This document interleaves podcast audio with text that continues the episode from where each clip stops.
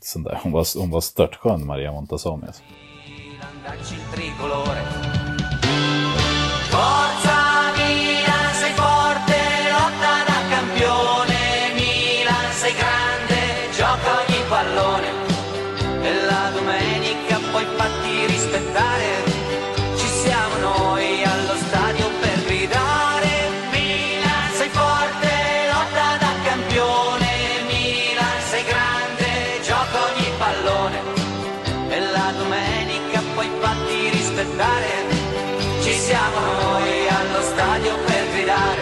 Vi säger varmt välkomna till Fossa Delhi Alci och vi säger varmt välkommen tillbaka till dig Siavush Falahi. Tack så mycket. Hur eh, mår du? Du, du? eh, du känns på topp så här in i försnacket. Ja, faktiskt.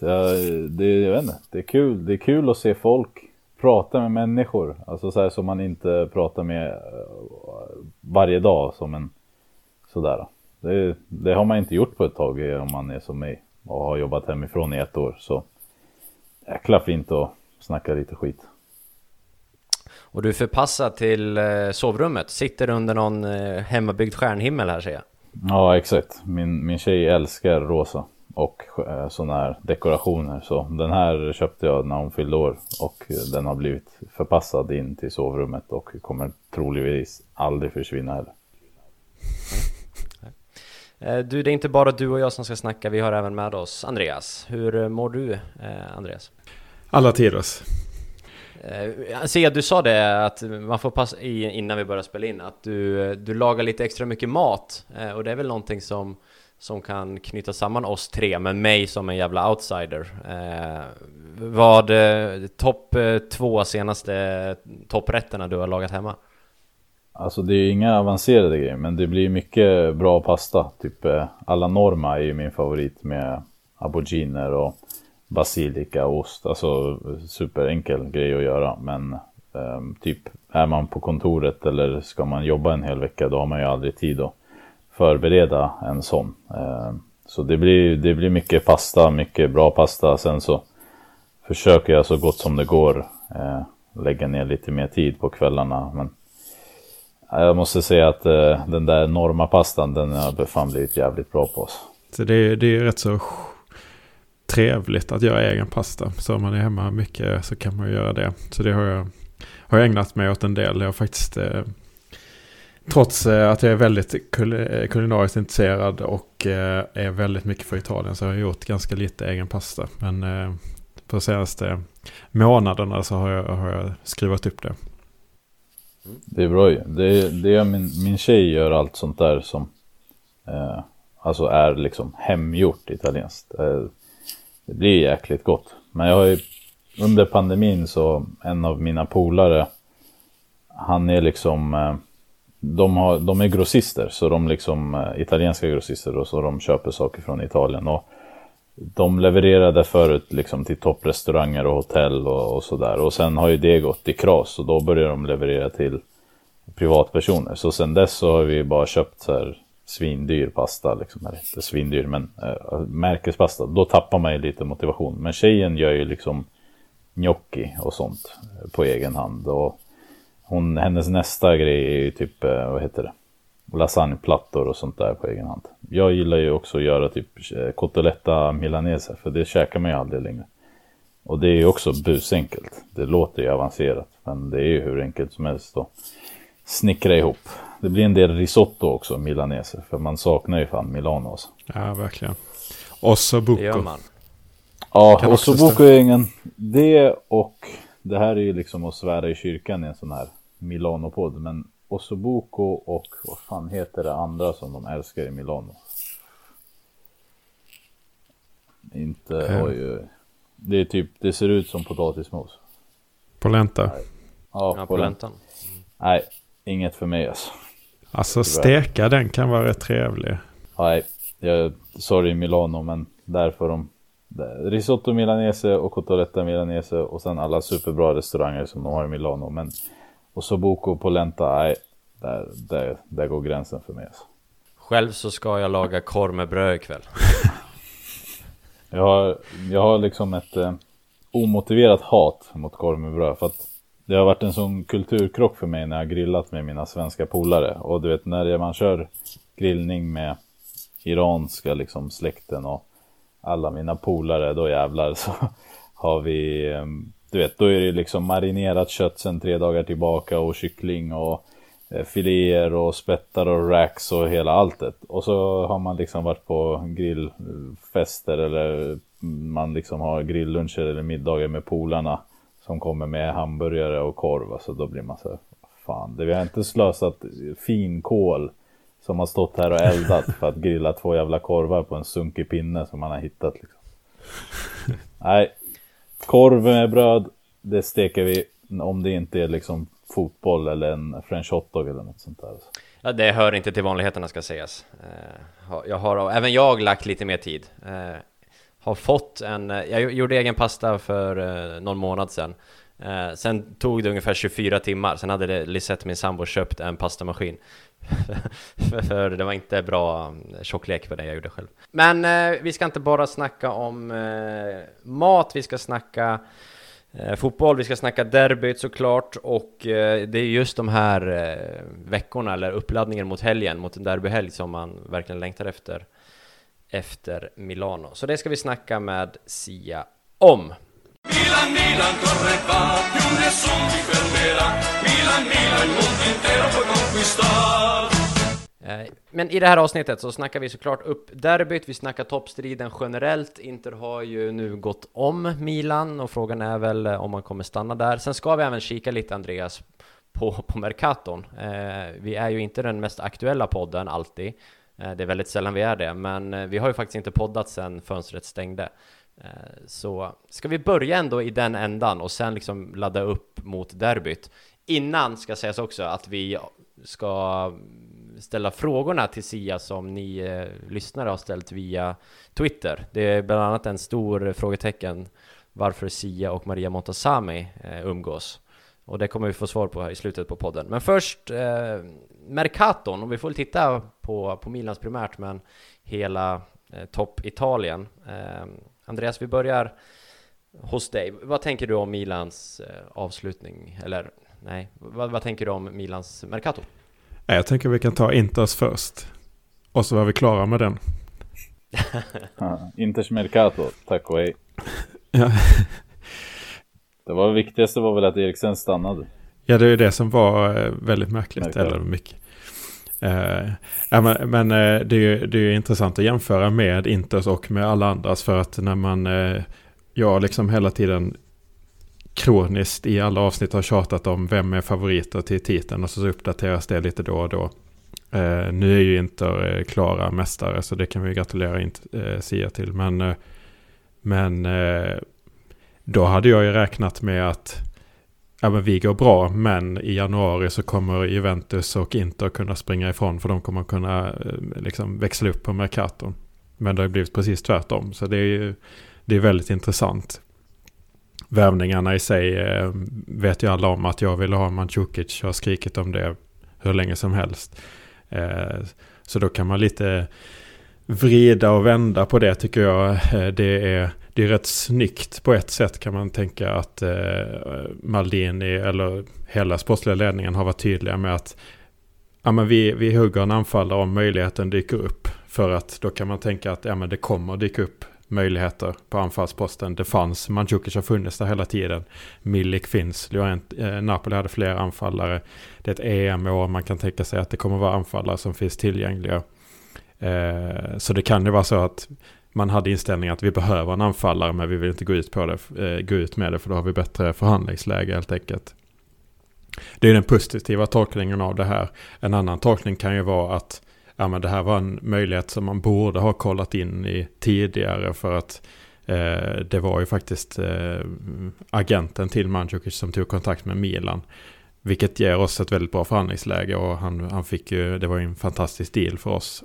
Eh, men eh, då kan man ju tänka att det, är liksom fel att de inte har kollat läget tidigare. För att han hade kunnat plockats in när som helst eh, egentligen. Eh, så jag tycker man kan se på det på lite olika sätt. Så att det är svårt att ge ett omdöme på det sättet. Men jag är jätteglad att han är här för att det är en superfavorit för mig. Och behovet som sagt har vi haft väldigt, vi har haft ett väldigt stort behov av att ersätta Zlatan. Ja, vi pratade ju om det när du var med sist Sia, om, om anfallsbesättningar, jämförde Milan-Inter. Eh, då pratade vi såklart väldigt mycket om eh, bristen på alternativ till Zlatan. Nu har man Mandzukic, hur ser du på honom? Det är väl frågetecken på hans fysiska status och matchform. Han har väl eh, nästintill varit inaktiv i ett år. Jag tror han gör fem matcher eller något i, i Dubai. Så han, och det verkar ju också... Eh, han har ju inte gjort supermånga minuter sedan han kom till klubben nu. Um, men det är såklart att det i längden finns... uh, finns alltså det är en bra roll att ha i truppen om det händer något med Zlatan. För att egenskaperna är ju i storlek och fysik ganska, är ganska lika varandra. Uh, sen så är det ju ett bra pannben och en bra mentalitet som kommer in. En, en, en, spelare som är en krigare som kommer ge allt. det dock eh, fortsatt inte helt övertygad av honom i, i, i själva fysiken. Jag tycker att eh, han gör ett bra inhopp va? precis i början. Som jag inte kommer ihåg exakt vilka det är ni spelar mot. Men Eh, sen nu senast mot, eh, mot Spezia så tycker jag inte att effekten av hans inhopp är så stort så att man kan döm döma honom än. Alltså vi vet ju inte hur bra han är. Han är ju troligtvis tänkt att i liksom mars-april när, eller kanske från och med nu då, när schemat blir som tuffast och det är tre matcher i veckan kunna avlasta någon gång.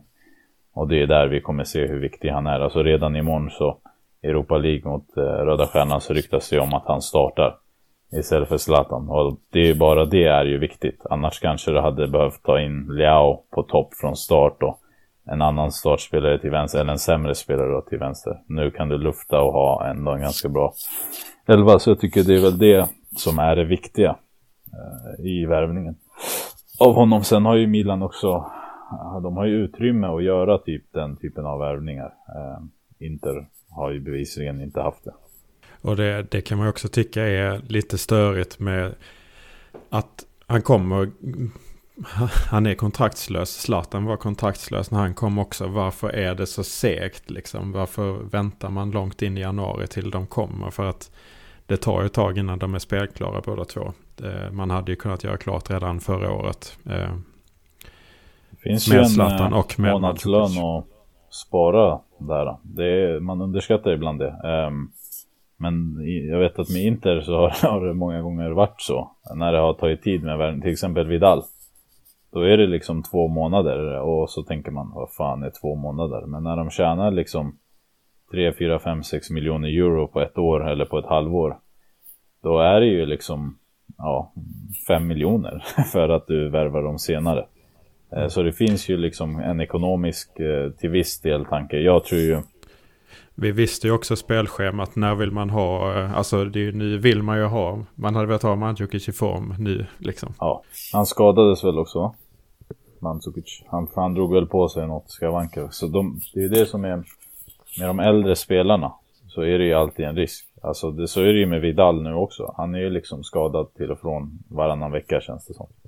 Eh, det är inte riktigt så, men en gång i månaden i alla fall så händer det ju någonting och tyvärr så har ju inte alla i den åldern den fysiken som Zlatan har eller Cristiano har eller så det finns ju, det är alltid en risk. Jag tycker dock det visar prov på en ambition att vinna från Milan, inte bara scudetton men alla turneringar när man gör ett sånt januarifönster.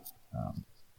Jag har ju inte bara Mandzukic, man har ju även eh, Meite på mittfältet och behöll ju alla andra. Det ryktades ju byta med Crunch, men Crunch stannar ju också. Och, och sen Tomori som ju är kanske, Meite är ju en väldigt tydlig utfyllnadsspelare som ju är en tydlig Kessie-ersättare. Jag vet inte om det finns så jävla mycket att säga om honom, men... Det tycker jag angående Meite så tycker jag nog eh, han är mer stabil än Tonali. Tonali är ung, han är lite upp och ner. Ibland så är det bra, ibland så är det mindre bra. Um, du, du ger också tid tycker jag till Tonali genom att ta in mig till så att han inte behöver bära mittfältet om det liksom är skador.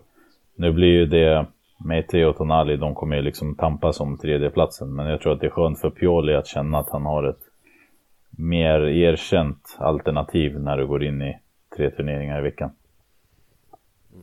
Eftersom Kronic inte platsade på den positionen som Maj kanske Nej, räknade helt- eller helt trodde klart. att han skulle kunna.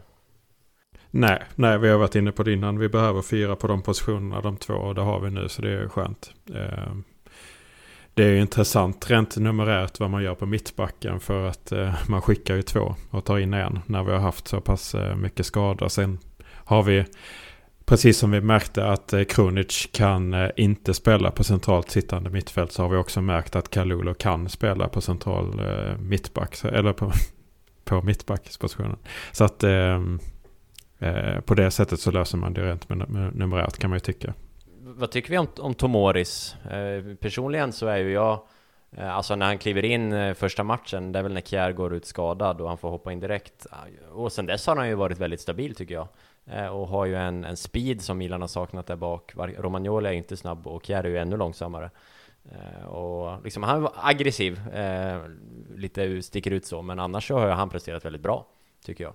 Man älskar ju snabba mittbackar. Alltså jag, jag personligen spyr på, på långsamma mittbackar. Det, det finns inget som stör mig lika mycket som när man ser liksom en mittback försöka lunka i kapp någon som egentligen inte ens är så snabb och inte lyckas. Det är liksom med en snabb mittback så får du ju möjligheten att spela en helt annan fotboll. Ehm, jag tror också att fotbollen som Milan vill spela är baserat på att ha snabba mittbackar. Alltså, vi, jag har pratat om det en del i Andiamo med Vicky. Ehm, att vi har båda varit inne på att Milan den här säsongen eh, och kanske efter liksom Gattuso-tiden har tagit steget från att vara ett lågförsvarande lag till att vara ett lag som faktiskt vill pressa högt och intensivt, vinna tillbaka boll snabbt, kanske höja backlinjen och ha mer bollinnehav och dominera fler matcher. Och i lagets utveckling där så har ju Romagnolis brister eh, visats. För att när backlinjen går upp 10 meter till, då är det mer yta bakom honom. Han kommer liksom inte riktigt i sin rätta och Kjär är ju inte heller supersnabb eh, om man ska vara så. Ehm, så Tomori, eh, utöver att eh, han är snabb och stark, jag tycker att jag ser en, en väldigt duktig fotbollsspelare. Alltså en spelare som Pierre är ganska gammal. Hans enda problem är egentligen att Romagnoli är kapten och i år så Ingen hade ju väntat sig att Kjär kanske skulle vara så bra som han är och att han är första valet. Men nu är det ju verkligen så. Så Tomoris problem är att han går head to head med Romagnoli som är kapten. Men om min åsikt är ju att dagens bästa mittbacksvar för Milan är Kjär Tomori. Eh, baserat på det jag har sett. Och sen så kanske det behöver lite mer tid, han måste komma in i det, lära sig språket. Det finns såklart vissa saker som måste sitta, men egenskaperna om Milan vill vara det som Milan vill vara är ju dem. Och eh, det ska bli intressant att se hur man löser det där sen när, alltså om det är Chiaro och Romagnoli som kommer vara ordinarie, vilket jag tror att de är.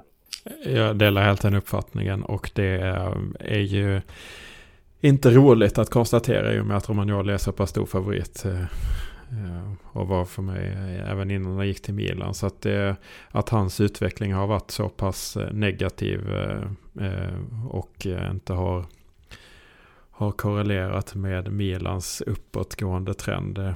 Det är jättetråkigt. Men ja, det är svårt att se, så som det ser ut nu, att Milan ska kunna spela på det sättet man gör med att stå så högt, pressa så högt upp med två långsamma mittbackar och det är svårt att rucka på Kjär just nu.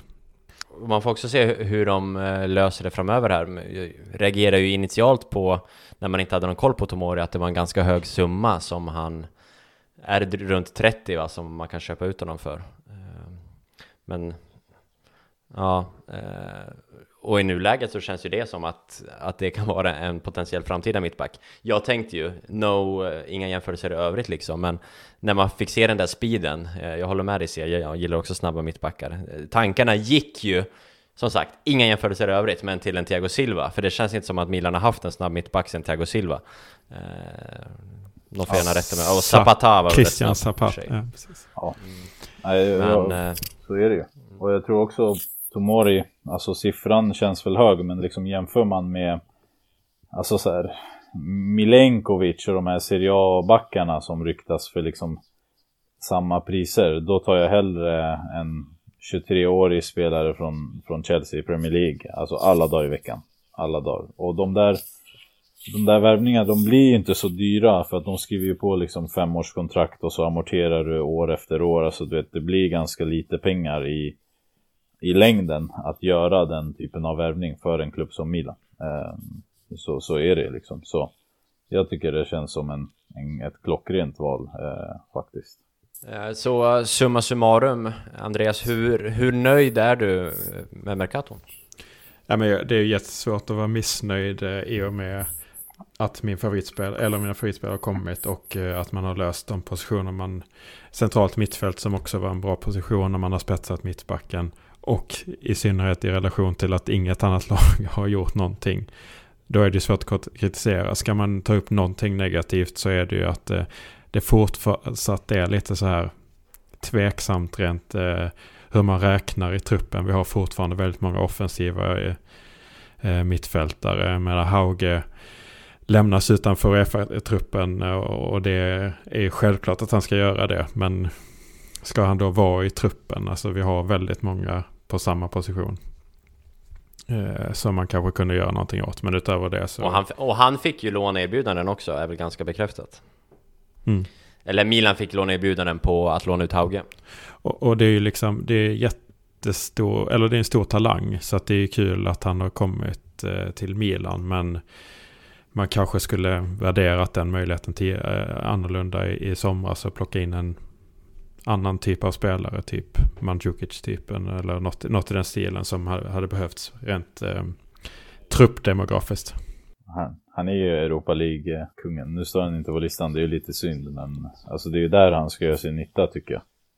Um, sådär. Men det blir ju så när, när truppen är stor. Jag tycker viktiga är ju att han, alltså det här halvåret kanske kan ge honom tiden att liksom komma in i det helt och hållet, även fotbollsmässigt. Och så får man ju se nästa år om han ska lånas ut eller inte. Det är väl ett lyxproblem vi sitter där med kanske.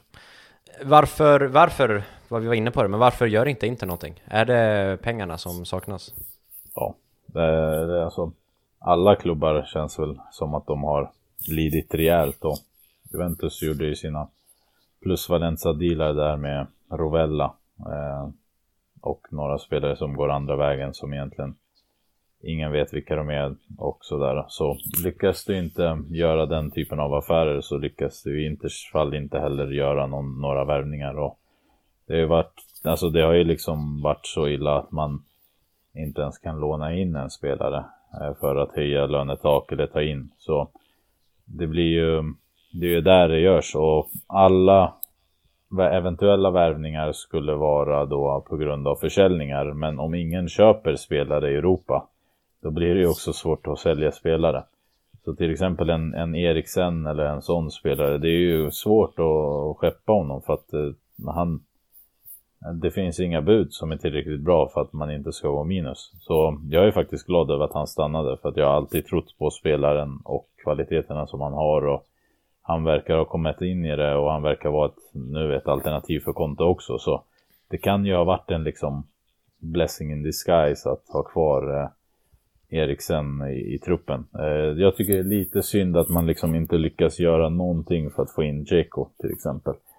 Eh, alltså visst byte Sanchez Dzeko men alltså att man inte lyckas liksom eh, få in honom på något sätt eh, är synd för att Inter har ju ett större eh, nummerproblem tycker jag. Alltså i Milans fall så handlar det ju om att liksom om Zlatan är skadad då är det ju liksom ett kvalitetsproblem mer eller mindre.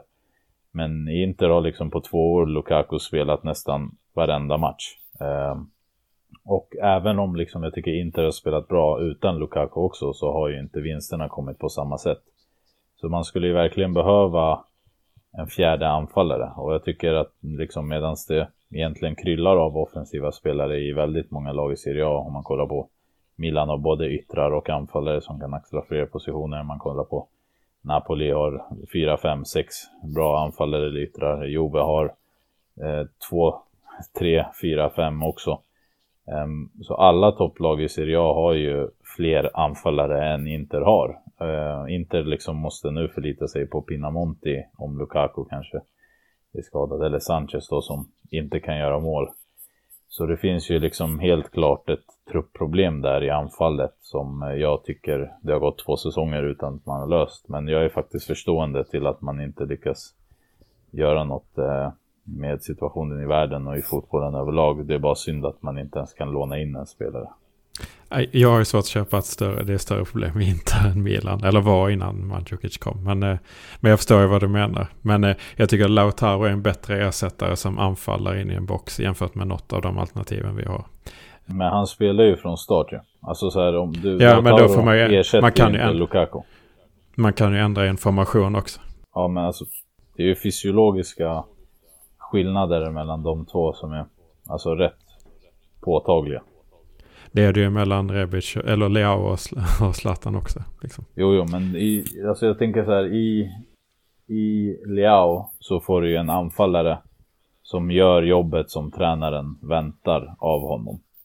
I Lautaro så får du ju en bra spelare absolut, men han och Sanchez är ju liksom extremt påminnande om varandra. Så du får ju liksom ingen targetspelare på det sättet som Lukaku är. Eh, och så avslutar på det sättet som Lukaku är. Jag köper liksom olikheterna men rollerna i Inter och Milan känner jag är mindre definierade än eh, rollerna i, i, alltså i Milan. För att den där eh, Conte, alltså så här den ersättaren för Lukaku ska ju vara säg en Dzeko, säg en um, Giroud, en Petagna.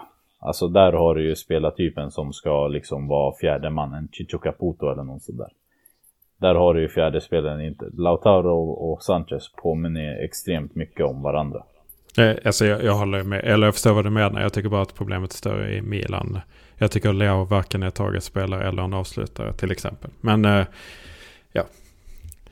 Ja, det- men det är ju det, där sitter det ju mer i kvalitetsproblemet.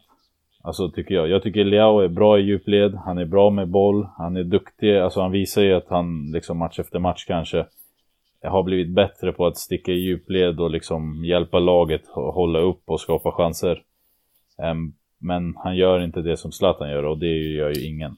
Alltså det gör ju inte ens Lukaku till exempel för Inter. Um, sådär. Mm. Och Lukaku spelar alla matcher som du säger. Zlatan har spelat, vad gjorde han första halvan av säsongen? Sex eller åtta matcher liksom. Så Ja. det är ju också en rätt stor skillnad. Så är det. Men de, ja, det är olika åldrar och allt. Men det är det som... Att jag tycker att Inter har haft tillräckligt mycket tid på sig att få in en spelartyp som gör det som Conte vill ha ut av en anfallare. Alltså Lautaro är, jag håller med, han är bra på, han är, han är bättre i targetspelet än man kan tro. Han är duktig på att hålla boll och vinna chanser, men han är inte ett fyrtorn. Och Contes fotboll bygger ju väldigt mycket på att ha en i alla fall som bara kan stångas och, och vinna dueller och hålla boll. Typ Graziano Pelle eller...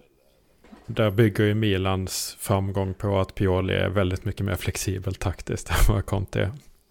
Ja, alltså man spelar ju en annan fotboll. Om du har liksom många unga spelare och spelar 4-2-3-1 som en liksom 4-3-3 eller 4-2-3-1 eller 4-5-1. Du har ju hur många alternativ som helst. Um, egenskaperna de har gått efter känns ju väldigt liksom enkla att se på. Alltså spelare som kan göra sin gubbe, som kan göra mål, som kan lägga ner mycket mm, löpmeter i press. Det finns ju liksom en flexibilitet där. Alltså Contes system eh, är inte lika flexibelt. Det, och det är inte bara kontot, det är trebackslinjen är vad den är. Alltså du kan liksom inte kuppa in fyra anfallare på det sättet. Nu jobbar han ju liksom med Perisic som är ytterback och sånt där. Men det blir liksom inte samma flexibilitet i egenskaperna, tycker jag. Där ni har flexibilitet och, och bredd är ju centralt mittfält. Du nämnde Eriksen och eh, senaste tiden så har ju Eriksen, tycker jag, hyllats rejält. Eh, bara för att exemplifiera så eh, många produktioner som många av våra lyssnare säkert tittar och lyssnar på. Så Fotbollskanalen söndag så, så hyllar man Eriksen ganska bra. Toto Balutto skulle jag säga att man hyllar Eriksen ännu mer. Eh, och jag, jag, säger, jag vill inte ifrågasätta Eriksen som spelare så, för jag tycker att han är en bra spelare i grund och botten och kommer göra skillnad för Inter. Men min fråga är egentligen, har Eriksen varit så jäkla bra Alltså han har varit, han har ju fått spela och varit okej. Okay. Men är det så mycket mer än okej okay plus ett snyggt frisparksmål mot Milan? Ja, jag, jag, jag förstår exakt vart du vill komma och jag är faktiskt benägen att hålla med till ganska stor del. Ehm, jag tror att hyllningarna av Eriksen mer än prestationerna ehm, ska riktas mot ödmjukheten, Sätten han har anpassat sig på, sättet han har liksom tagit inbyte en minut, två minuter, tre minuter, inte sagt någonting, sättet han har gått från frysboxen till att lära sig språket och anpassa sig till systemet. Ehm, där, där har jag mina hyllningar liksom. Och jag tycker att rent fotbollsmässigt så är det matchen mot Lazio, tycker jag, som sticker ut. För att där är han liksom på riktigt delaktig i spelet, på riktigt vinner tillbaka bollen, på riktigt ligger bakom straffsituationen med, med sina fina fötter. Um, såklart, eh, avgöra ett derby med ett frisparksmål i 91 minuten, då blir det rubriker och speciellt när det är han. Men um, matchen efter, nu kommer jag inte ihåg vilka jag inte mötte, um, så Eh, var, var det ju inte något speciellt, utan det var väl en helt okej okay insats. Jag tycker att det är lite orättvist mot en spelare som Eriksen eftersom att han liksom, han kommer från Tottenham där han var given och han, eh, han är ju så pass bra som han är och då, då har det alltid, då förväntar man sig alltid extra mycket av honom. Och det har han ju inte visat eh, tillräckligt många gånger. Men just nu mot Lazio så tycker jag att han var bland de bästa spelarna på plan. Eh, och jag uppskattar enormt mycket att se en spelare av den statusen ta den ödmjukhetsresan som han har fått ta.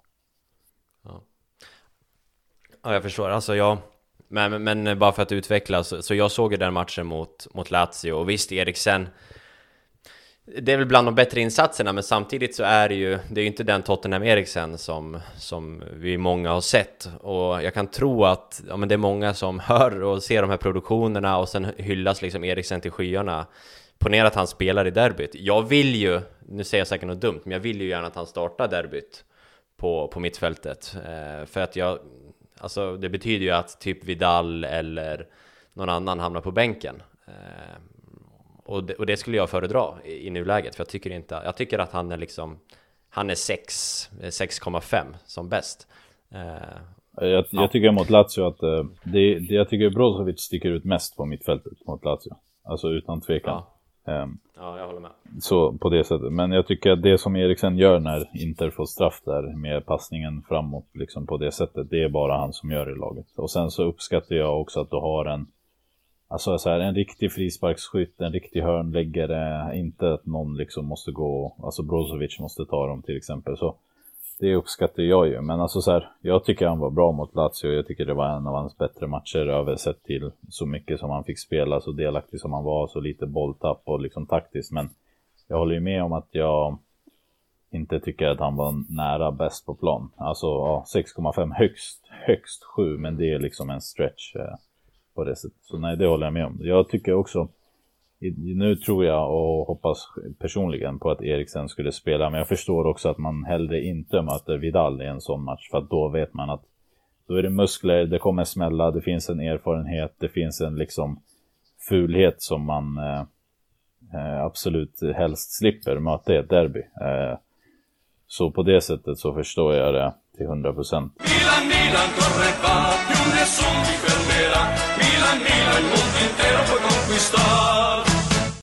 Det är på söndag derby, men det är inte bara derby, det är, eh, det är revanschen. Eh, 2.0, Zlatan vs Lukaku.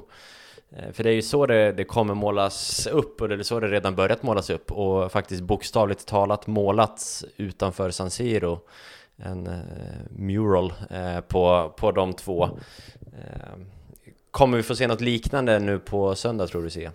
Nej, alltså inte efter att det blev en så stor grej sist eh, så tror jag inte att de två kommer krascha ihop. Sen så spelar de ju på två helt olika delar av planen också.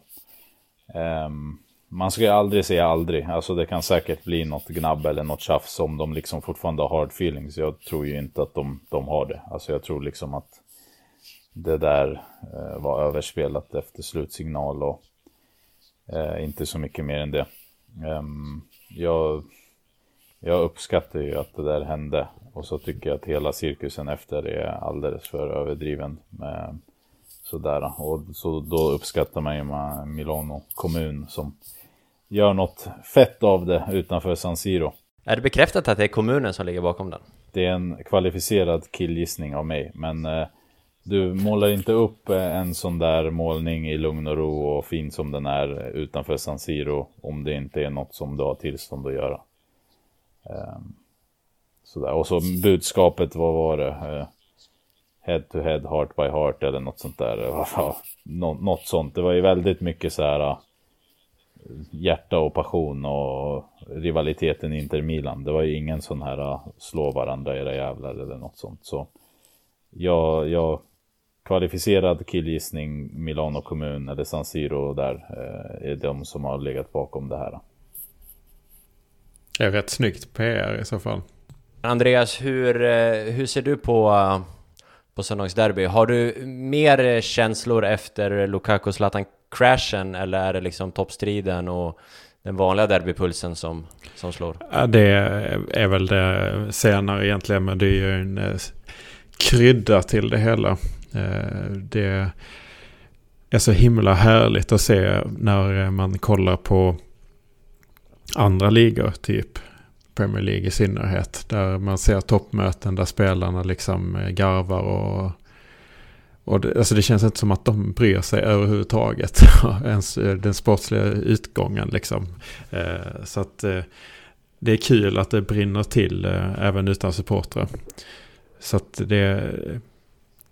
Och, och själva målningen i sig gjorde mig ännu mer taggad när jag såg den. Även om man kände väl inte att det, det är inte Kurva Sud eller Kurva Norr direkt som, som ligger bakom den. Så, eh, så var det speciellt fint att se San Siro och eh, bli påmind om den beefen. Så att... Eh, nej, det, det, det är ju det största derbyt på tio år.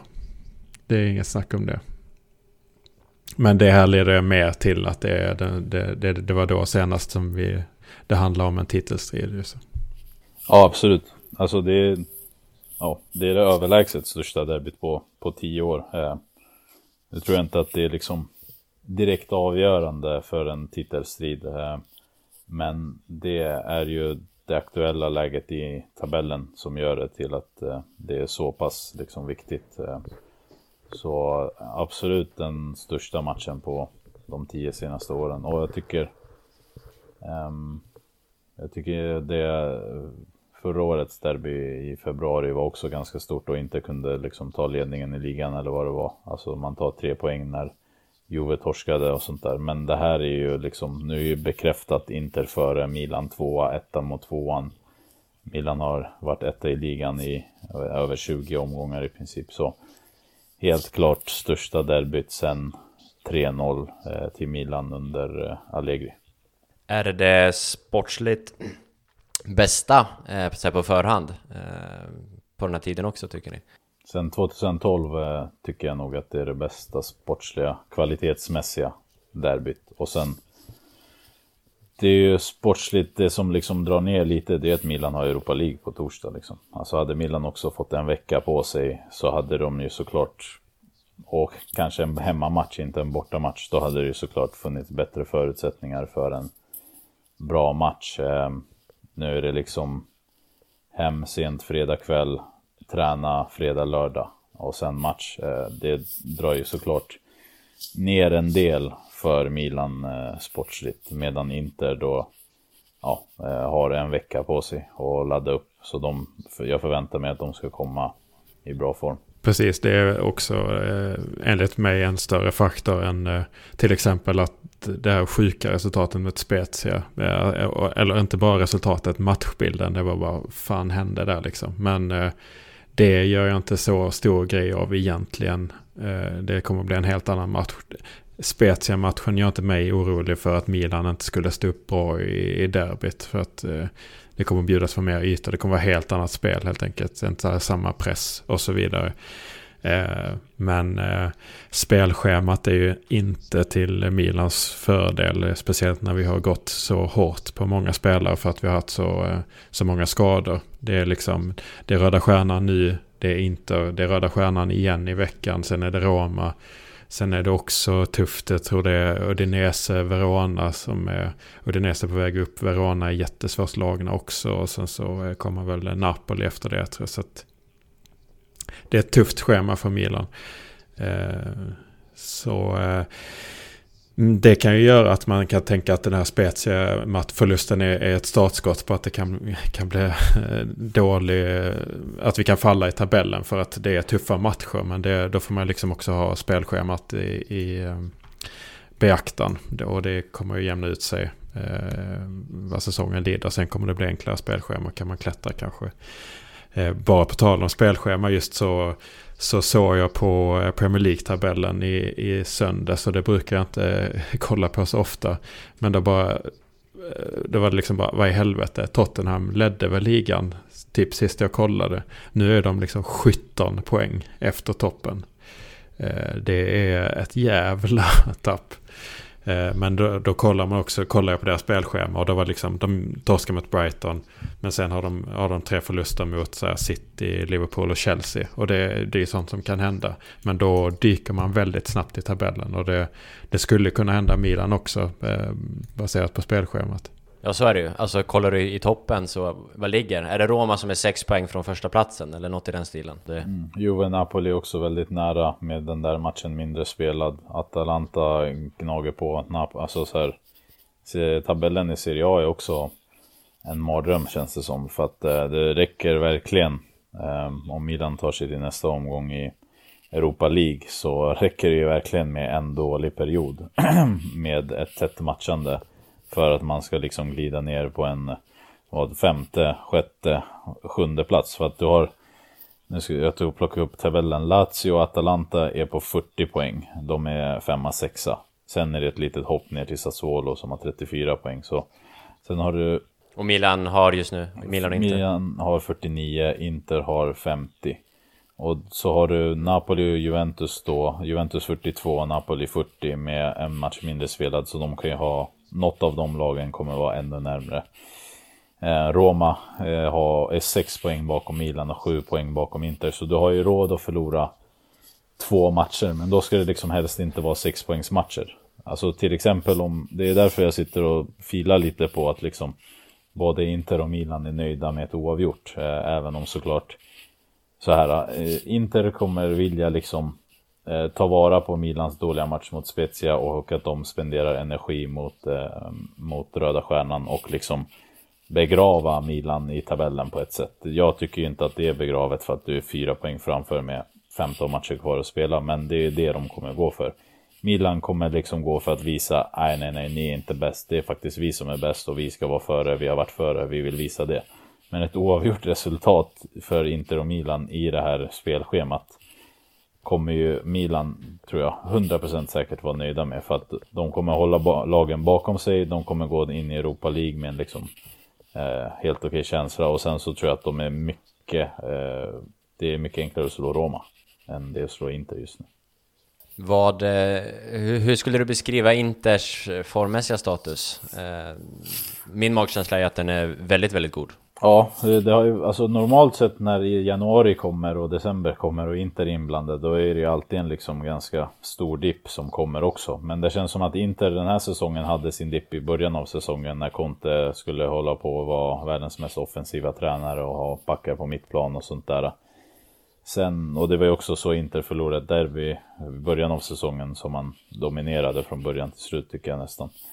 Eh, skapade enormt många chanser, eh, satte inte dit dem. Jag tycker de slösade enorma mängder energi på att köra hög press och vinna tillbaka boll och anfalla med mittbackar och allt vad det var. Det hände något efter omgång 9 tror jag det är när Inter möter Sassuolo och vinner med 3-0. Eh, man hittar tillbaka till 3-5-2, ingen trekvartista. Um, laget har ju sedan dess tågat på liksom rejält och tagit flest poäng. Um, men liksom om man går tillbaka till det vi snackade om formen så januari, december, februari då kommer ju oftast en dipp för Inter. Nu torskar man i och för sig oförtjänt mot Sampdoria tycker jag. Men det kommer en förlust. Ehm, du kastar bort två poäng mot Roma i en match som du egentligen dominerade ja, och skulle ha vunnit. Ehm, och sen så har du en en oavgjord match mot Udinese som jag tycker egentligen var en välförtjänt oavgjord match. Så utöver det så har det ju varit vinster. Du har lyckats slå Juventus hemma som inte har hänt på länge. Lazio 3-1 när de tog sex raka, slog ut Milan ur kuppen. Åkte förvisso ur mot Juventus, men även där en extremt oförtjänt förlust på hemmaplan. Så jag tycker att man vet verkligen vad man får av Inter idag. Du får ett lag som är rätt stabila bakåt. Kanske inte mot Milan specifikt, men rätt stabila bakåt. De skapar enorma mängder målchanser mot alla lag. Det spelar liksom ingen, liksom ingen roll hur matchbilden ser ut, utan chanserna kommer eh, extremt ofta för Inter. Och med liksom en veckas vila så får du också chans att liksom eh, få tillbaka Lukaku kanske i toppform. Eh, och inte att han ska liksom bära hela laget på sina axlar. Så jag tycker absolut det är positiv känsla, positiv energi, positiv form. Men framförallt så är skillnaden nu och då att Inter, de har slagit Juventus. De har slagit ut Milan nu en, en cupkvartsfinal. De har presterat bra fotboll mot Juventus och de har vunnit mot Lazio. Det är någonting som den här klubben verkligen behövde och jag tycker också att de har visat dem att, att de reagerar bra på underläge. Man såg i kuppen även när Milan tog ledningen så skapade inte sina chanser, spelade boll, höll boll. Sen kommer ju röda kortet såklart som gör det ännu mer dominant såklart. Men jag tycker att tendenserna till det spelet vi såg med röda kortet fanns där även innan Zlatan åkte ur. Så absolut positiv form. Laget spelar bra, de kan axla många situationer. Är det nu Andreas man ska slänga in den här klyschan att form inte spelar någon roll i ett derby och så vidare och så vidare? Eller hur, hur ser du på det? Eh, lite så, men framförallt så är jag trygg med att Pioli alltid står upp väldigt bra i stormatcher. Eh, rent taktiskt. Eh, och eh, jag, jag är inte så bekymrad över formen just. I så fall är det över Milans rent fysiska form om man orkar för att eh, vi är så himla beroende av vårt höga pressspel och så vidare. Eh, och det var det vi inte hade mot Spezia. Eh, vi måste spela väldigt intensivt. Om hur mycket det var eh, ork och hur mycket som var kanske bristande fokus, motivation. Eh, eller Spezias väldigt bra pressspel. Jag vet inte vad som var där riktigt. Men eh, det behöver vi ju definitivt ha på, på söndag. Jag tycker det är väldigt intressant att prata om Zlatan versus Lukaku. För att det Eh, det, vi har ju inte poddat sen, sen det här hände eh, och, och, och, behöver väl inte dra upp det så nu allting. Men eh, ja, om man ska zooma ut lite ur det här så är jag lite tveksam kring Zlatan ur ett större perspektiv. Är han liksom eh, lite ur balans eller vad, vad sysslar han med? För att vi var väl alla överraskade över att det var han som, som eh, drog på sig ett rött i, i derbyt och liksom förlorade den mentala eh, kampen där. Eh, och, och, matchen innan det så, så var han på eh, Zapata eh, mot Atalanta och, och Golini där och munhögs liksom så här, vad, vad är det för fokus liksom? Och fokus, då har vi ju också den här jävla Sanremo-festivalen som man ska åka på som är katastrof. Tycker jag, eller det, det, det är oacceptabelt. Jag tycker det är helt sjukt att han ska göra det. Men eh, Mm. Straffarna, han har satt fem av tio i Milan eh, nu också. Missat många den senaste tiden. Och då tänker man, om man tänker efter det här så vill han ha revansch. Han går ut, ser revanschlysten ut. Men han får ju inte det. Han tar, har inte tagit revansch sen det här har hänt heller. Liksom. Så att jag, äh, jag är lite bekymrad där. Eh, om man ska tänka tillbaka till derbyt för tio år sedan, den scudetto-säsongen, så var ju Zlatan väldigt mycket utslag då också. Eh, drog på sig en lång avstängning och så, så gjorde han inte mål från februari till, till slutet av säsongen. Eh. Just det, det finns något med Zlatans februari eller vad det är. Alltså så januari, februari för Zlatan. Det finns ju någon, alltså nu det hatar ju att sitta och säga sånt där innan derbyn för sen mm. gör han ju alltid mål. Det är, det är därför jag jobbar in, eh, jag jobbar in där, men, du fattar det. Men eh, det finns, det finns ju något där och så han gjorde ju två mål mot Crotone. Han väntas vila imorgon antar jag. Eh, sådär då. Men det finns ju något i just det där att han går och... Alltså jag, jag överraskas inte särskilt mycket över att han och Lukaku gnabbar och att det blir uppstort och allt vad det där. Och sen att han liksom faller bort. Jag överraskas rejält av att han tar det röda kortet på sättet han tar det. Alltså att han tar ett liksom onödigt, ogenomtänkt, helt onödigt egentligen guldkort. För att han ska ju inte gå ner på mittplan och vinna boll. Alltså om Kolarov sticker iväg, vad fan låter honom springa iväg då? det, att han tar det röda, det är ju verkligen överraskande. Och det här med straffarna liksom mentalt, det känns ju som att det är så sjukt att diskutera det när han liksom har flest mål per minuter och du vet han har gjort två mål, jag vet inte hur många gånger i ligan och han är liksom uppe i skytteligan toppen fast han har gjort hälften så många matcher som alla andra. Men det ligger ju något och bubblar där med honom som man inte riktigt känner igen och så kommer ju som du säger Sanremo. Jag tycker liksom inte han ska dit. Jag, sen tror jag att han kommer bli uttagen i landslaget i mars. Alltså då är det ju liksom inte superglada miner i Milan-lägret när han åker på en skada på landslagsuppehållet eller när han kommer tillbaka sliten. Nu är Sverige i Europa så det är inte samma sak som när du vet Vidal och Sanchez åker iväg och så är de skadade halva säsongen. Men det finns ju någonting där. Och jag tvivlar inte på att Zlatan klarar av Sanremo. Jag tvivlar inte på att han klarar av i, liksom, kvalmatcher med, med Sverige. Men det finns någonting där som i straffarna, i röda kortet mot Inter som gör att man liksom inte riktigt känner igen honom. Eh, och det är ju, om man är rödsvart, lite lätt oroväckande. Men är det inte som, som du sa att du försöker jobba in det Andreas, är det inte det så otroligt zlatanskt att ta den här revanschen nu på söndag, att det är nu den kommer eh, och sen är alla glada igen i Milan? Jo, men eh, han borde ju revanschera, revanschera sig tidigare. För det trodde man ju också att han skulle göra. När man ser honom stega in eh, vilken match det var nu direkt efter. Och så så himla fokuserad ut, men är kass. Ja, det var nog jag. Mm. Eh, vem hade du valt eh, idag? Zlatan eller Lukaku? Ja, alltså Lukaku håller ju tio år till. Ja, men jag tänker eh, i en given match på söndag. Jag, jag, tror nog att jag alltid väljer Zlatan framför Lukaku i en stor match. Sådär. Det gör jag nog. Eh, för att det är en bättre fotbollsspelare och han har ett tyngre CV och allt vad det är. Men för Inter så går det ju inte att, alltså, det är Lukaku som gäller. Liksom. Det är en omöjlig fråga att svara på, det är många om och men. Alltså så här, bara ett, ett bra svar det är att Måste jag välja en spelare som ska vinna mig ett derby, eh, oavsett vilket derby det är, då är det ju Zlatan.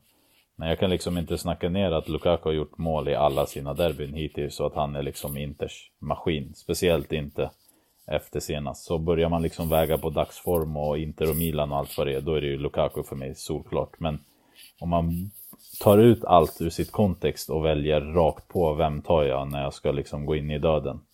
Så länge det inte är en Champions League då är det ju Zlatan. Ja, men jag tycker Zlatan är bättre i spelet och använder... Eh, min kritik mot Lukaku har ju mycket varit eh, att han inte... I början tyckte inte jag han fick ut så mycket av sin fysik som man tycker att han borde kunna. Eh, men eh, det har ju verkligen ändrat på sig eh, eh sen början av säsongen. Inter är sämre än Milan på att slå den långa på Lukaku. Exakt, och det alltså, var Milan, var fjärde pass kanske, inte var fjärde, det är ju överdrift, men det finns ju liksom implementerat i Milan att så här, fan vi är lite pressade, fan det skiter sig, fan vi ska inte spela oss ur, nu kör vi långa på Zlatan och han liksom klarar av det. Men Inter med Conte, de ska ju spela sig ur alla situationer, hela tiden. Så det är ju mycket oftare, du vet, Lukaku får passningen på fötterna eller du vet det är ett överhopp av Lautaro eller det kommer en liksom uh, genomtäck upp, uppspelsvariant än att du vet Skriniar bara hivar iväg bollen mot honom och han får då använda sin fysik. Jag tycker det är lite synd för att ibland så tycker jag att vad fan, typ Zlatan är ju bättre när han har mer boll. Och eh, Lukaku har inte riktigt samma egenskaper men ibland när han inte är aktiverad vad fan, hiva iväg den och låt honom armbågas lite och tampas lite och liksom visa att jag, jag finns här, det är jobbigt att möta mig liksom. Eh, men utöver det så håller jag med att jag tycker att han har blivit mycket bättre med boll, han har blivit mycket bättre på att vända upp. Jag tycker att han, Zlatan har en mycket renare teknik, alltså han har en mycket renare bolltouch, en bollkontroll, en liksom ett sätt att vara ett med bollen än Lukaku har.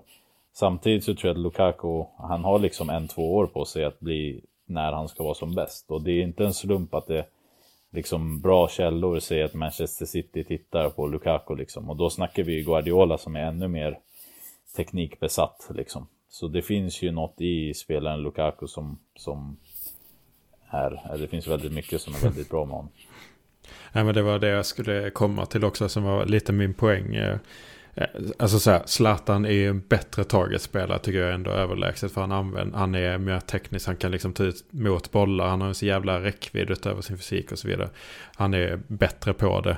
Men Milan spelar också eh, sitt spel för att optimera och få ut exakt max av Zlatan. Man hjälper honom att bli så bra som möjligt. Inter hjälper inte alls Lukaku på samma sätt. Alltså Lukaku i Inter ska ju mer få den bästa chansen. Alltså hela spelet är ju uppbyggt på att han i straffområdet ska få så bra möjligheter som möjligt.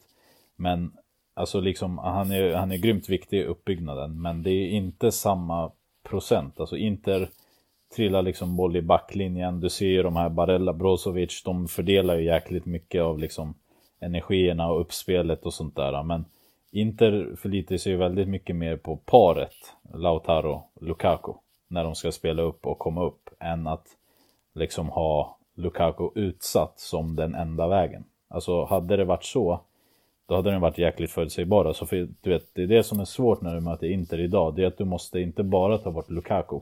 Utan du måste ta bort Lautaro också. Eh, men om du i Milan får bort Zlatan. Då är det jäkligt jobbigt för Milan eh, i uppspelet. Det är omöjligt att få bort Zlatan. Bort Selemakers. Ja, han förlorar sin första match nu ja. Förbannelsen, den, den är borta alltså. ja. Nej, jag håller med. Jag, jag är så... Alltså Lukaku och det jag tyckt sen starten på den här säsongen. Jag tycker att han är Möjligtvis med Lewandowski, men den bästa anfallaren som finns i, i världen just nu. Eh, alltså, han, hans spetsegenskaper är han ju helt ensam om, tycker jag. Alltså fysiken i kombination med speeden. Det han gjorde, visserligen var det Parolo han sprang ifrån, det är väl inte det svåraste kanske, men eh, alltså den och sen att han har ändå kombinationen och touchen numera att kunna servera eh, Lautaro. Nej. Men det, det, det, är det jag menar om man kollar på det målet mot Lazio. Eh, visserligen mot Parolo som sagt. Men sådana chanser hade han ju kunnat ha 5-10 per match. Det, men man använder inte det så ofta. Där han hade ju kunnat glänsa mycket mer om han får, får fler sådana dueller liksom. Han är ju som bäst, man, man eh, typ när jag kollar på United och sånt där så har jag aldrig liksom sett Lukaku som en kontringsspelare. För jag har alltid tänkt, oh en stor, stark, target, eh, målskytt liksom. Men eh, han är ju som absolut bäst när han får kontra. Alltså, eh, när, och det är ju det som är lite synd för att Inter får ju ytterst sällan kontra. Eh, det är liksom, eh, typ om Inter möter Milan nu, då kommer ju Milan köra Catenaccio och kontra. Och Inter kommer inte tillåtas göra det. Det är liksom ehm, så oftast det är upplagt. Ehm, men nu i helgen och ibland i Champions League och så och till exempel mot Napoli borta, då får ju Lukaku kontra och då ser man ju hur giftig han är för han är ju verkligen supersnabb, eh, stark och då går det ju undan när han kommer liksom. Så han är ju en superduktig kontringsspelare som väldigt sällan får visa det eftersom att Inter tyvärr oftast möter parkerade bussar liksom. Milan, Milan,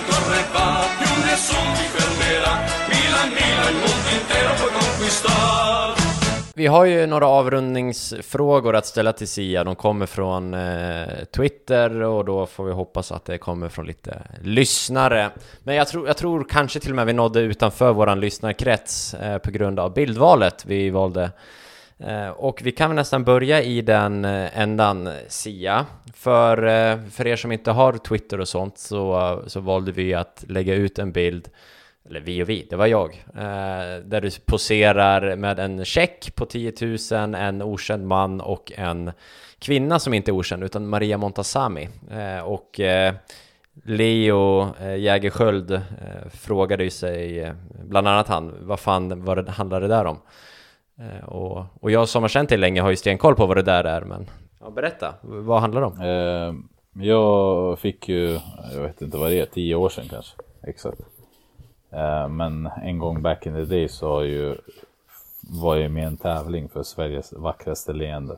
Eh, Och där jag vann den och då fick eh, 10 000 kronor av Maria Montazami. Inne på någon City Dental eller något. Så jag tror han killen där det är någon ja, City Dental chef typ.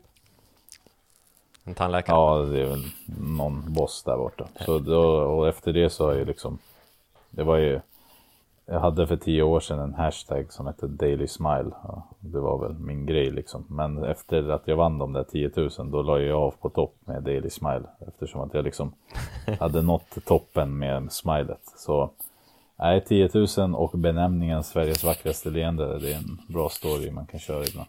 Vad hade Montazami att säga? Hon är ju, hennes man är ju iransk. Ehm, och hennes döttrar är ju halviranier då. då. Ja, iranska amerikaner. Så vi snackade väl mest om liksom persisk mat och sånt där. Hon var, hon var störtskön Maria Montazami. Alltså. Faktiskt. Eh, Döttrarna också för den delen var också skitsnälla och sköna. De är typ influencers nu tror jag. Men eh, det, var, det var ett intressant samtal och det var ju hon personligen som gjorde att jag vann för att hon tyckte att mitt leende var det var inte bara med leendet utan det var ända upp i ögonen och mungiporna och hela skiten. Hon tyckte att det spred glädje och det var ju hela grejen Daily Smile skulle göra. Ja, för den bilden finns ju faktiskt också om man googlar dig. Så är ju den av de topp 25 bilderna som dyker upp. Just vinnarbilden. Ja, det är ju bra för att eh, det var kul för att eh, just den dagen så eh, Back in the days i Stockholm då läste man liksom Metro på tunnelbanan på vägen till stan när man åkte. Och Stockholm Direkt tror jag den andra tidningen hette. Och då hade ju de köpt utrymme i Metro så det var ju massor av mina polare som liksom tog tuben och så här såg mig där på, på, jag vet inte om det var första sidan eller om det var, jag har något, morsan tror jag har något exempel sparat någonstans.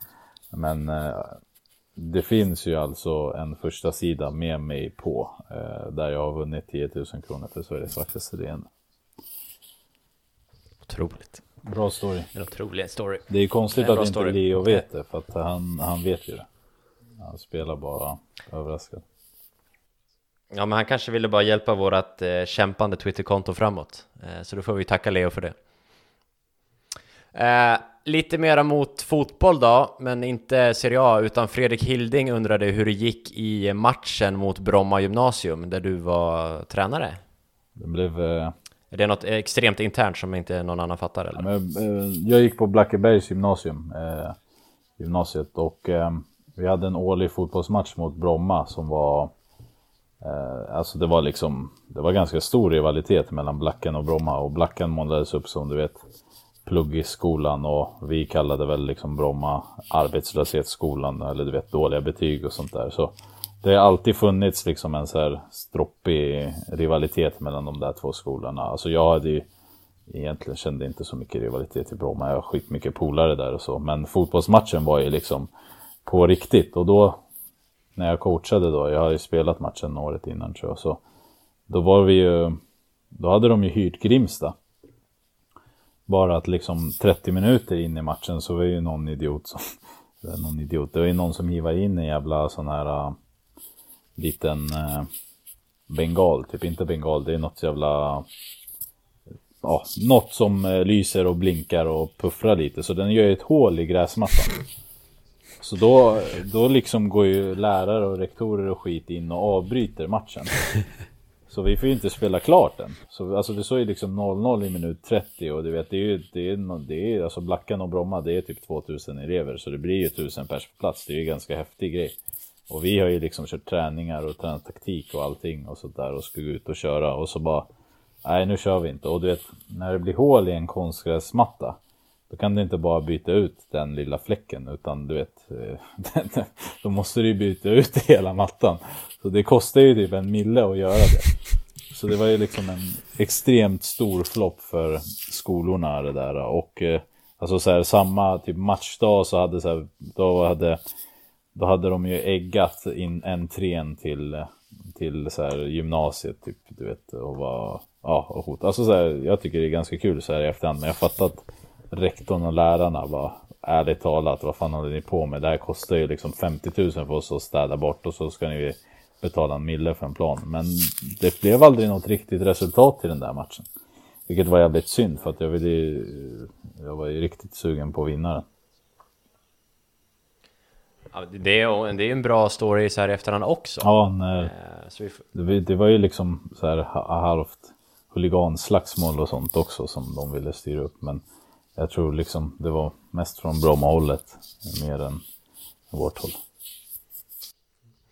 Eh, lite fotbollsfrågor också då. Inter, eh, din hang-up på att Handanovic inte är en tillräckligt bra målvakt eh, är ju din nya Daily Smile, eh, så att säga. Så jag tror ingen har missat det. Men eh, Arvid Fransén som ju är eh, Atalanta-kille undrar ju vad du tycker om Golini. Kan han bli en lämplig ersättare för Handanovic? Han är, han är min liksom outsider lite för jag tycker att eh, han är underskattad sett till eh, kvaliteten, han har. En bra målvakt. Han har fått smaka på Champions League-spel så han liksom är inte som de här Musso och Kranjo och de där som aldrig liksom har gått en nivå över det man kan gå.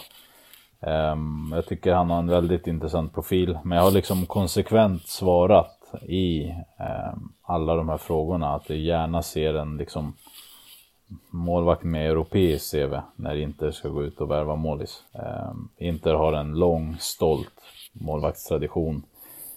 Jag hade liksom om jag fick välja knackat på hos någon kanske stor klubb eller topp 7-klubb i Bundesliga eller Spanien eller så och försökt värva någon därifrån. Går inte det så... Jag gillar ju Musso eh, faktiskt. Även om han liksom...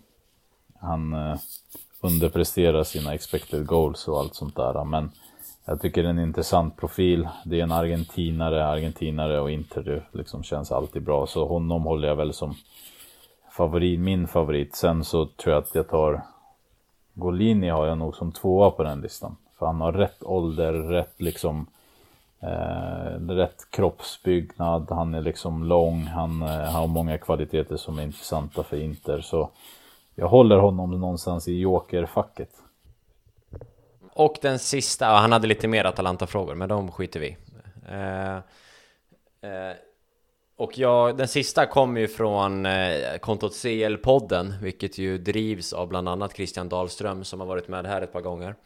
Eh, och den handlar ju egentligen om eh, Christian är väldigt ekonomiintresserad, så han frågar ju om, om du blev förvånad över att Sunning nu eh, vill sälja. Det är ju förhandlingar och det är väl ett svenskt eh, bolag inne där också. Eh, var du förvånad eller var det oväntat? Och vad vet du om Sunnings ekonomistatus just nu? Jag blir förvånad om de säljer majoriteten av klubben, eller hela klubben.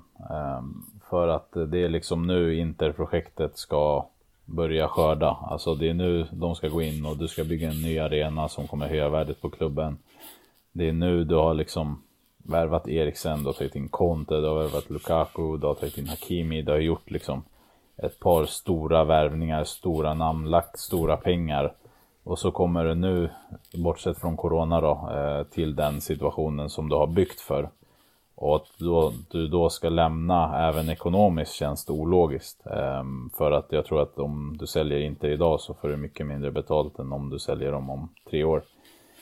Om det som jag vet om, om deras situation då, då det är ju att Ja, affärerna går väl sämre än det gör som vanligt. Aktien har väl fallit en del, men alltså de omsätter ju fortfarande miljarders miljarder. Så jag tror inte att de är helt och hållet i kris, även om såklart pandemin har slagit hårt på deras affärer och deras liksom eh, marknad. Eh, det som jag Va, vad gör Sunning? de Alltså, är ju deras- liksom eh, kinesiska svaret på Elgiganten i princip.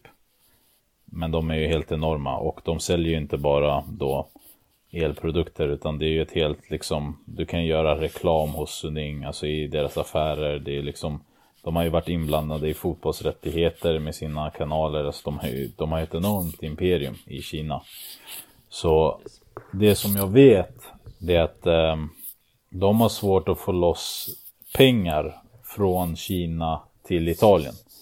I början av Suning-projektet så pratades det om att eh, alltså man tog in Sabatini som någon liksom sorts eh, chef över alla fotbollsklubbar och då var ju liksom tanken att Inter skulle köpa, du vet som City eh, då, då ha en klubb i Portugal, en klubb i eh, Holland, en klubb i Belgien, en klubb i Tyskland och Inter är liksom superklubben då. Men eh, då satte ju kinesiska regeringen då stopp först och främst för liksom eh, enorma spenderingar på utländska fotbollsspelare.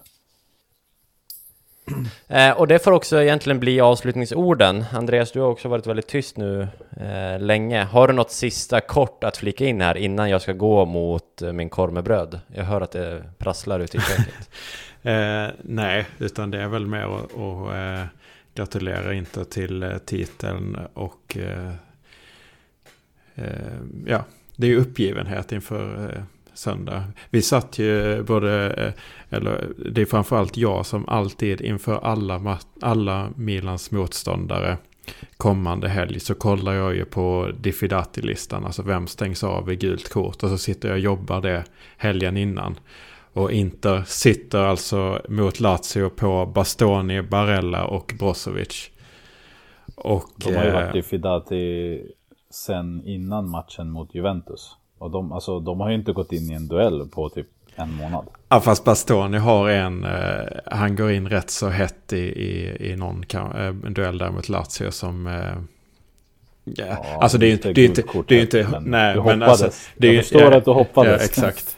Och eh, fr framförallt kanske på honom. Nu är ju Barella såklart den absoluta eh, nyckelspelaren. Men eh, Bastoni out, då är det Kolarov. Och spelar Kolarov på söndag så kommer jag alltid ha, på, ha hopp om, om eh, seger. För att eh, jag tycker att eh, som Zlatan, alltså han, han har ju inte fysiken att stå emot Zlatan. Och han kommer att ställas mot Zlatan när han är en, en mittback.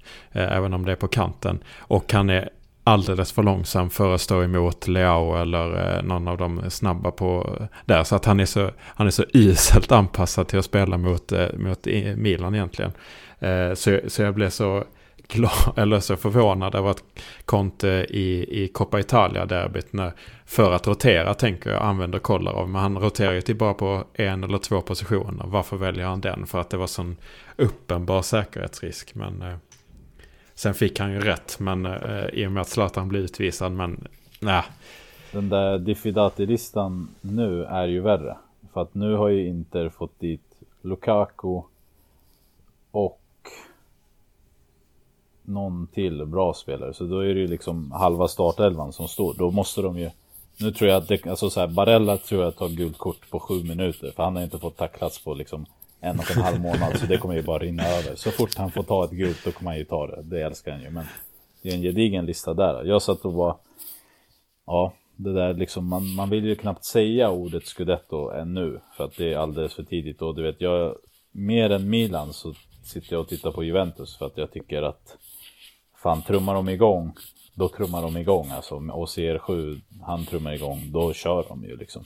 Men eh, efter förlusten mot Napoli så och tabelläget som det är, om Inter vinner mot Milan, då tror jag att Inters tåg, alltså då, då går det. Då är det liksom nu eller aldrig någonsin mer tror jag.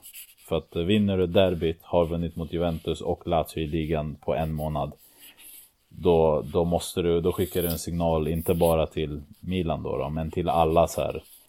Nu jävlar, nu kör vi. Och att jag tycker det var det som var så viktigt för mig när eh, Lukaku tog den där striden med Zlatan. Att det visade att liksom det finns en eld i Inter som jag inte trodde fanns. Alltså det finns liksom en så stark grupp som inte har funnits tidigare som liksom verkligen går i bräschen för varandra. Så jag, om Inter nu skulle vinna på söndag, eh, vilket de då inte gör, eh, Eh, så tror jag att vi kommer se tillbaka på cupderbyt som en nyckel under hela den här säsongen.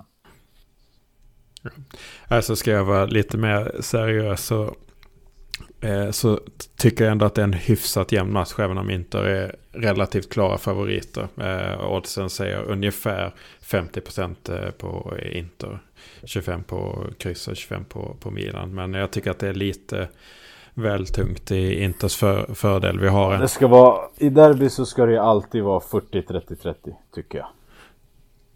Ja men det jag tycker att det är lite väl stor eh, skillnad. Speciellt Milan har också trots allt spelare som kommer tillbaka. Calabria som är en, en nyckelspelare. Men Hackan som har spelat men som börjar spela sig i form förhoppningsvis från, från eh, covid. Då, så att jag, och honom, han verkar ju vara Milans största nyckelspelare. För det, det är den enda vi inte har lyckats ersätta när han har varit borta. Så att eh, det, jag har ändå eh, eh, hopp om att vi har eh, en relativt god chans även om inte är, är favorit.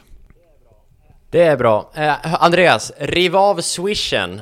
Uh, ifall man tycker att det här var någonting som var bra att lyssna på eller så, uh, så har vi ju en swishnummer man kan bidra till. Ni ska ju ta den här swishen i början av avsnittet också. För att då, om folk liksom tröttnar på er efter en och en halv timme, då kanske de lyssnar i början. Så.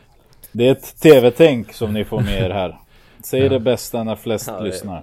Det är minut 0 till 1. Jag kan ju säga så, så att eh, Davids knep var att köra det mitt i avsnittet förra gången och det är första gången vi inte får Swish. Så att det, det, det verkar inte vara något strategiskt val. Men... Eh, Nej, jag, jag, jag, tar till mig det. Men eh, då får vi på... Säg det nu så får jag klippa in det i början också. Då är det 0733 911016. Eh, och det finns i avsnittsbeskrivningen och jag lägger det i början av avsnittet också. Eh, Sia, tack som fan för att du eh, ville vara med. Alltid en fröjd att ha med dig. Tackar, tackar för att ni fortsatt ger mig förtroende. Och eh, ja, Andreas, vi hörs ju nästa gång när, när vi hörs. Eh, och eh, om inte annat så får vi säga god kväll och eh, tack för att ni lyssnar och hej då.